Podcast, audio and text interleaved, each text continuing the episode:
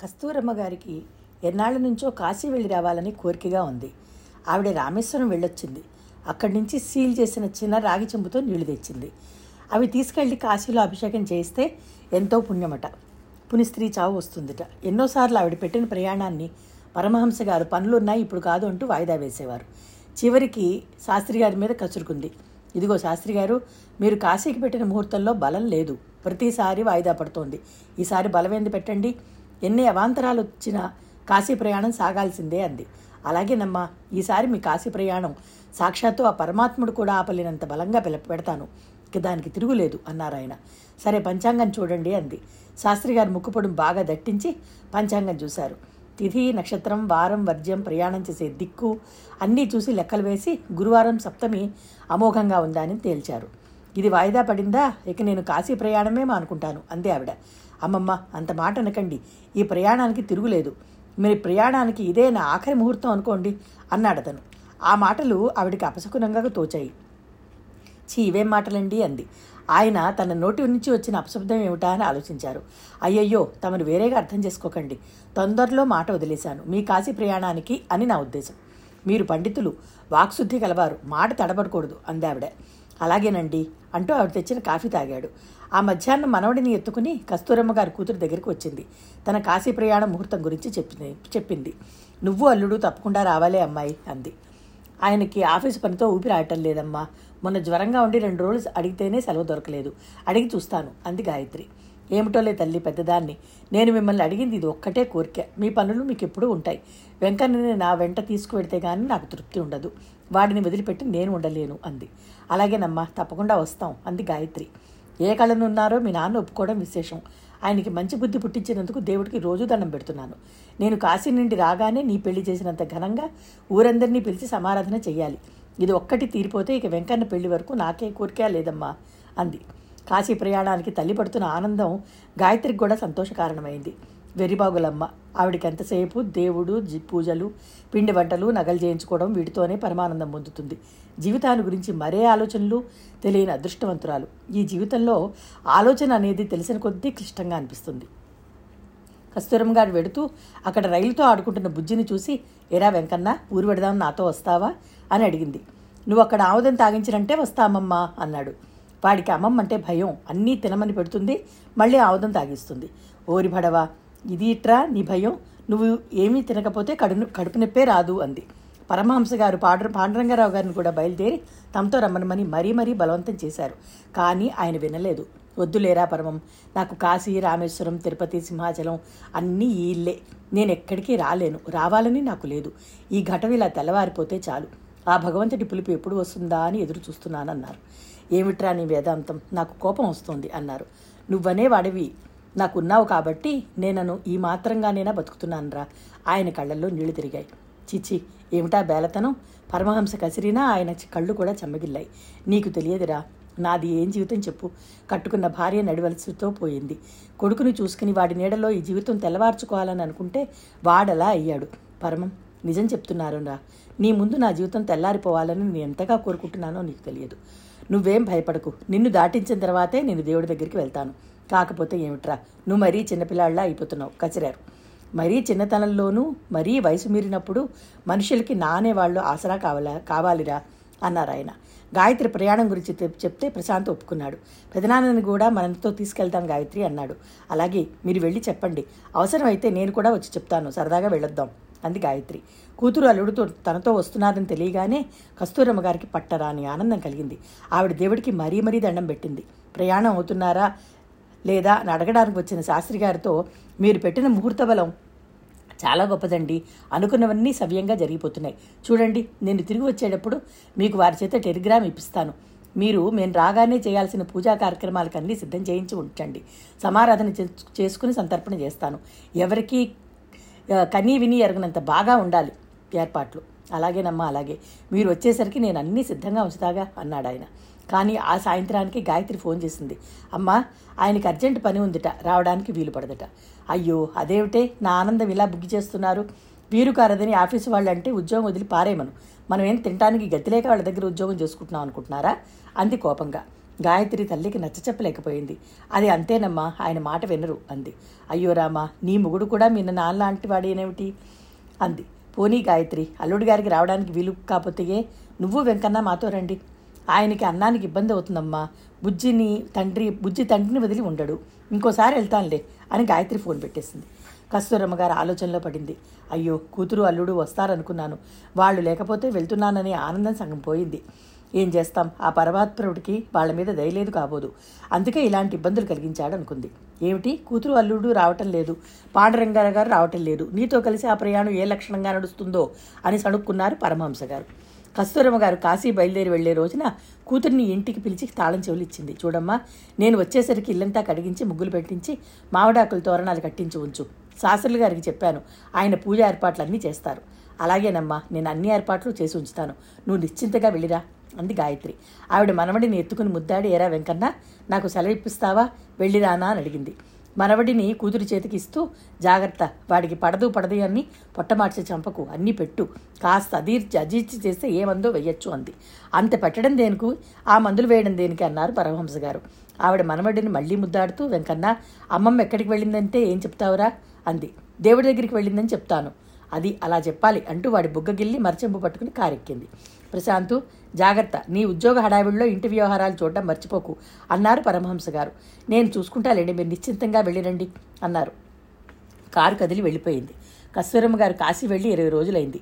తీర్థయాత్ర సలక్షణంగా పూర్తయిందని నాలుగో తేదీన ఇంటికి వస్తున్నామని పరమహంస గారు ఉత్తరం రాశారు. గాయత్రి తండ్రి ఇంటికి వచ్చింది. ఇల్లు బూజు దిలిపించి కడిగి ముగ్గులు పెట్టించింది. పాత్రలన్నీ పరమనిషికి వేసి శుభ్రంగా తోవించి బోర్లిచ్చింది.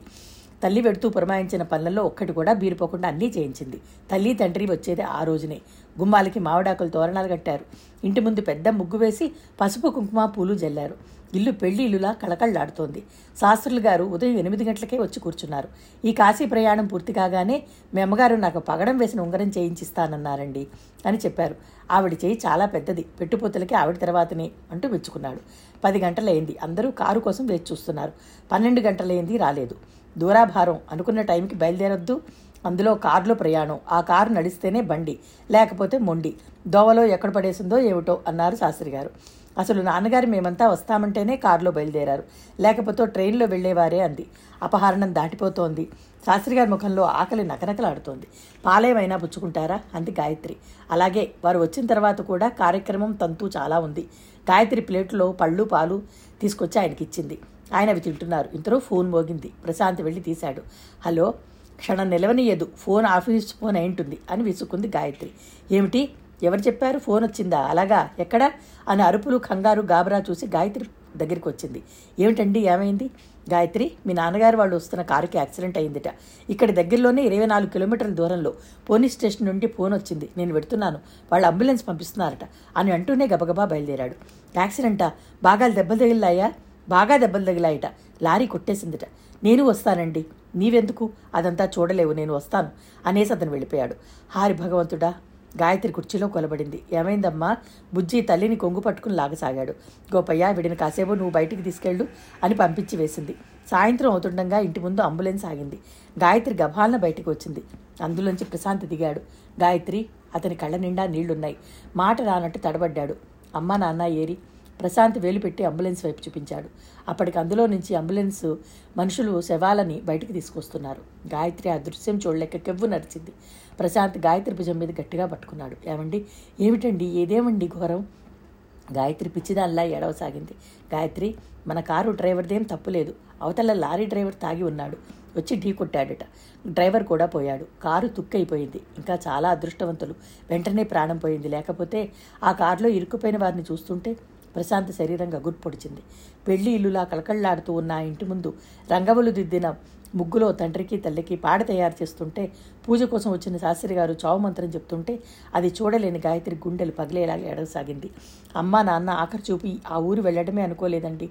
నాన్నగారు ఎప్పుడు లేనిది అమ్మ అడిగినా ఈ కోరిక తీర్చడం ఎందుకండి అని ఏడుస్తుంటే ప్రశాంత్ ఊరుకో గాయత్రి ఊరుకో అని ఓదార్చసాగాడు. ఆ విషయం తెలియగానే పాండురంగారావు గారు వచ్చేశారు. ఆయన తన కళ్ళని తాను నమ్మలేకపోతున్నారు. పరహంస పెడుతూ నీకేం భయం లేదురా. నిన్ను దాటించే నేను పెడతాను తెలుసా? అన్న మాటలు గుర్తుకురాసాగాయి గాయత్రి నిన్నే కాదమ్మా. నీతో పాటు నన్ను కూడా దిక్కులేని వాడిని చేశారు వీళ్ళు అని గాయత్రిని ఓదారుస్తూనే ఏడవసాగారు. క్షణాల మీద ఆ వార్త తెలియడంతో బిలబిలా బంధువులంతా వచ్చేశారు. అదృష్టవంతులు భార్యాభర్తలు ఇద్దరూ ఒకేసారి పోయారు. అరు అని ఒకరంటే ఆవిడ చేసిన పూజలు అలాంటివి. ఆవిడ ఎప్పుడూ పునిస్త్రీ చావే కావాలని అనుకునేది అని ఇంకోరన్నారు. ఏమిటండి ఈ ఘోరం? నిన్ను నమ్మలేకుండా ఉన్నానండి. భగవంతుడు ఎందుకులా అన్యాయం చేశాడండి? గాయత్రి ఏడుస్తోంది. ప్రశాంత్ మంచం మీద పడుకున్నాడు. దిండులో ముఖం దార్చుకుని ఏడుస్తున్న భార్య తల మీద చేయి వేసి నిమిరాడు. గాయత్రి రెండు నెలలైనా నువ్వు ఇలా ఇంకా మాటిమాటికి గుర్తు తెచ్చుకుని కృంగిపోతే ఎలా చెప్పు?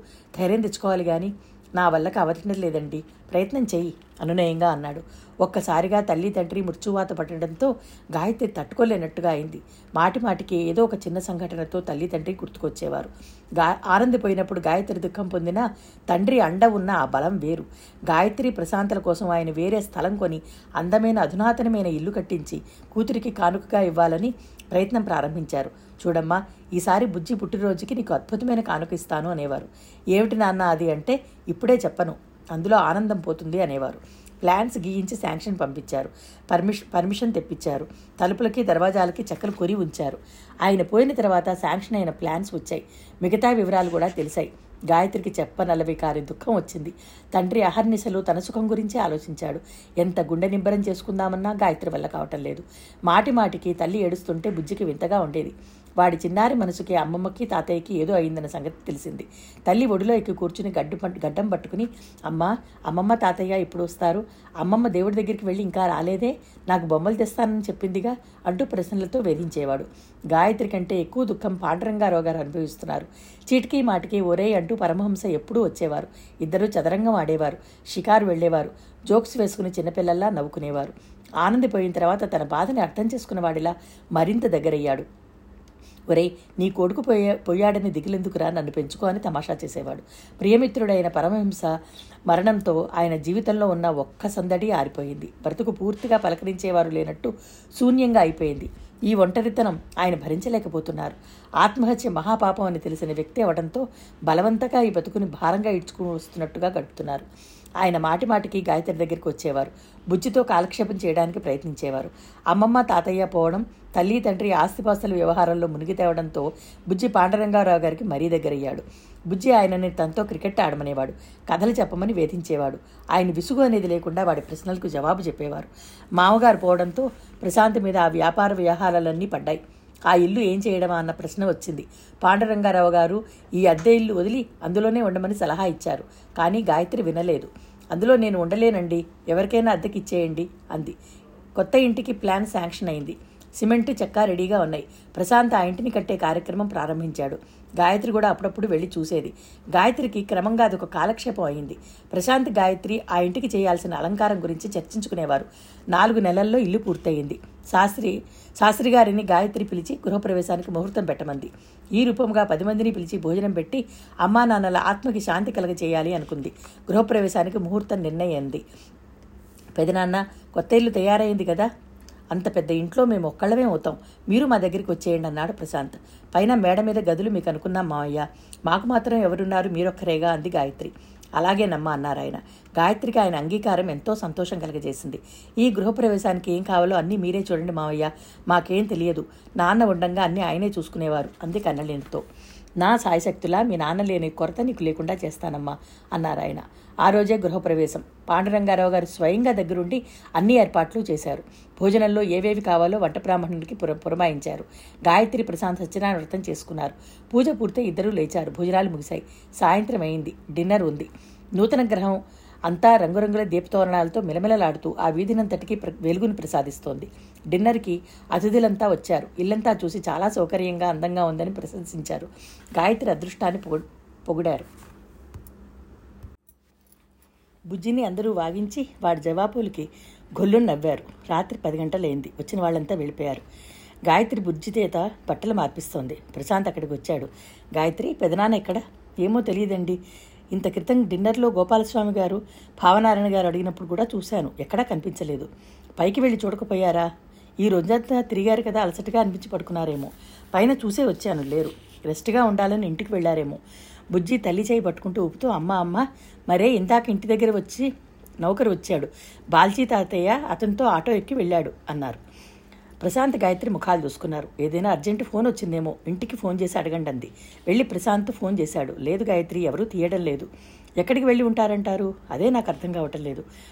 ఎవరికో ఏదో సహాయం కావాలని ఏ రికమెండేషన్ కోసమో ఎక్కడికైనా తీసుకువెళ్ళి ఉంటారు. అంది గాయత్రి. పాండురంగారావు గారికి రిటైర్ అయ్యి ఇన్ని రోజులైనా ఈ బెడద అప్పుడప్పుడు తప్పదు. మనం సందడిలో ఉన్నాం కదా అని ఆయన వెళ్ళి ఉంటారు. ఇంటికి రాగానే ఆయనే ఫోన్ చేస్తారులేండి అంది నూతన గృహంలో బా ప్రశాంత్ గాయత్రి గడిపారు. ఈ రోజు నీ ముఖంలో ఎంతో సంతోషం చూశాను. నువ్వు ఎప్పుడు ఇలాగే ఉండాలి గాయత్రి అన్నాడు. అమ్మా నాన్న కొరత లేరని తప్ప నాకేం తక్కువ అండి అంది భుజం ఛాతి ఆనిస్తూ. ఏం కొరత లేదా అని రెట్టిచ్చాడు అన్నాడు. అవునండి బుజ్జి పెద్దదైపోతున్నాడు. ఇంకో స్కూల్కి వెళ్ళిపోతాడు. మనకి కూడా పుట్టదలుచుకున్న వాళ్ళు ఎవరో పుట్టేస్తే త్వరగా పెద్ద అయిన మనకి అండగా అవుతారు. మనం చూడండి ఎంత ఒంటరి వాళ్ళము. కనీసం మనకి ఇద్దరు ముగ్గురు పిల్లలు ఉంటే అబ్బా అచ్చమైన గృహిణిలా మాట్లాడిస్తున్నావు అన్నాడు గాయత్రిని. అతని స్పర్శలో అతని సాన్నిధ్యంలో గాయత్రికి ఎంతో హాయిగా ఉంది. తన జీవితంలో మెట్టు పెళ్ళాలని అధిగమించి సమున్నతమైన బాటలోకి వచ్చినట్టుగా తృప్తిగా నిశ్చింతగా అనిపించసాగింది. నాలుగు రోజుల అనంతం సాయంత్రం వేళ ప్రశాంత్ బుజ్జిని దగ్గర కూర్చోబెట్టుకుని పుస్తకంలో బొమ్మలు చూపించి చదవడం నేర్పిస్తున్నాడు. గాయత్రి ఫ్లవర్ వాజులో పూలు అమరుస్తోంది. ఇంతలో గుమ్మం మీద నీడ వచ్చి పడింది. ప్రశాంత్ తలెత్తి చూశాడు. గుమ్మంలో పాండురంగారావు గారు నిలబడి ఉన్నారు. ఆయన చేతి కర్ర మీద ఆనినట్టుగా నిలబడ్డారు. ఆయన చూడగానే ప్రశాంత్ బుజ్జిని వదిలి ఎదురుగా వెళ్ళాడు. ఎక్కడికి వెళ్ళావు పెదనాన్న? నీకోసం మేము ఎంతో కంగారు పడ్డాం అన్నాడు. గాయత్రి కూడా ప్రశాంత్ వెంట వచ్చింది. ఎక్కడికి వెళ్ళారు మావయ్య? మీ మీద నాకు చాలా కోపంగా ఉంది. ఏంటది? చెప్పా పెట్టకుండా హఠాత్తుగా మాయమయ్యారు. మీరు ఏమయ్యారోనని మేము ఎంత ఆదుర్దా పడ్డామో తెలుసా?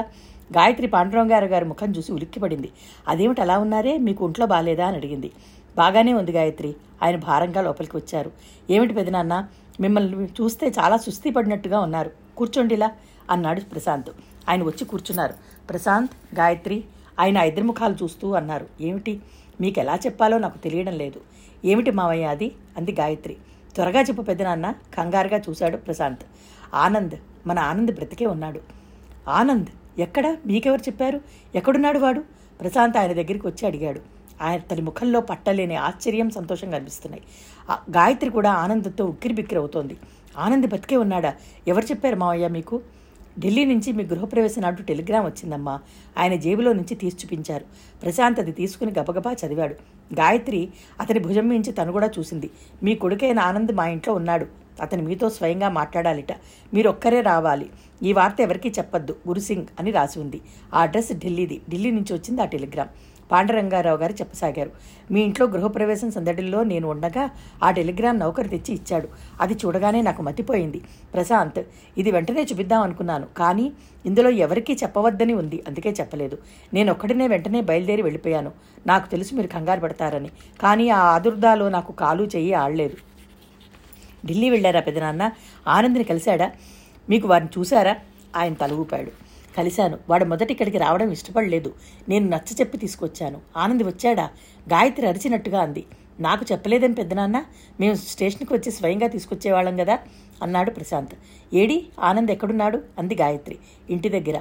ఏమిటి పెద్దనాన్న? సరాసరి ఇక్కడికి తీసుకురాకుండా అక్కడికి తీసుకెళ్ళారా? నేను ఇప్పుడే వెళ్ళి తీసుకొస్తాను. ప్రశాంత్ బయలుదేరబోయాడు. ప్రశాంత్ ఆగు అన్నారు ఆయన అతను ఆగాడు. అప్పటికే తల్లిదండ్రుల ఆనందాశ్చర్యాలని తాతగారి సంభాషణ ఇదంతా వింటున్న బుజ్జి సోఫాలోంచి దిగి పరిగెత్తుకొచ్చాడు. తల్లి చేయి పట్టుకుని ఊపుతూ కుతూహలంగా చూస్తూ అమ్మా అమ్మా ఆనంద్ ఎవరే? అని అడిగాడు. ఆనంద అంటే ఈ బాల్చి తాతయ్య కొడుకు. నాకేమవుతాడే? నేనేమని పిలవాలి? గాయత్రి కొడుకు వైపు తిరిగింది. బుజ్జిని చూడగానే హఠాత్తుగా ఆగిపోయింది. ముఖం వెలవెలా పోయింది. తల తిప్పి ప్రశాంత్ వైపు చూసింది. అప్పటికే కొడుకు నోటి నుంచి ఈ ప్రశ్న విన్న ప్రశాంత్ కూడా ఒక్కసారి ఆనంద వచ్చాడనే మైక వదిలిన వాళ్ళలాగా భార్య వైపే చూస్తున్నాడు. ఇద్దరూ నిశ్చేష్టుల్లా ఒకరినొకరిని చూసుకుంటూ నిలబడిపోయారు.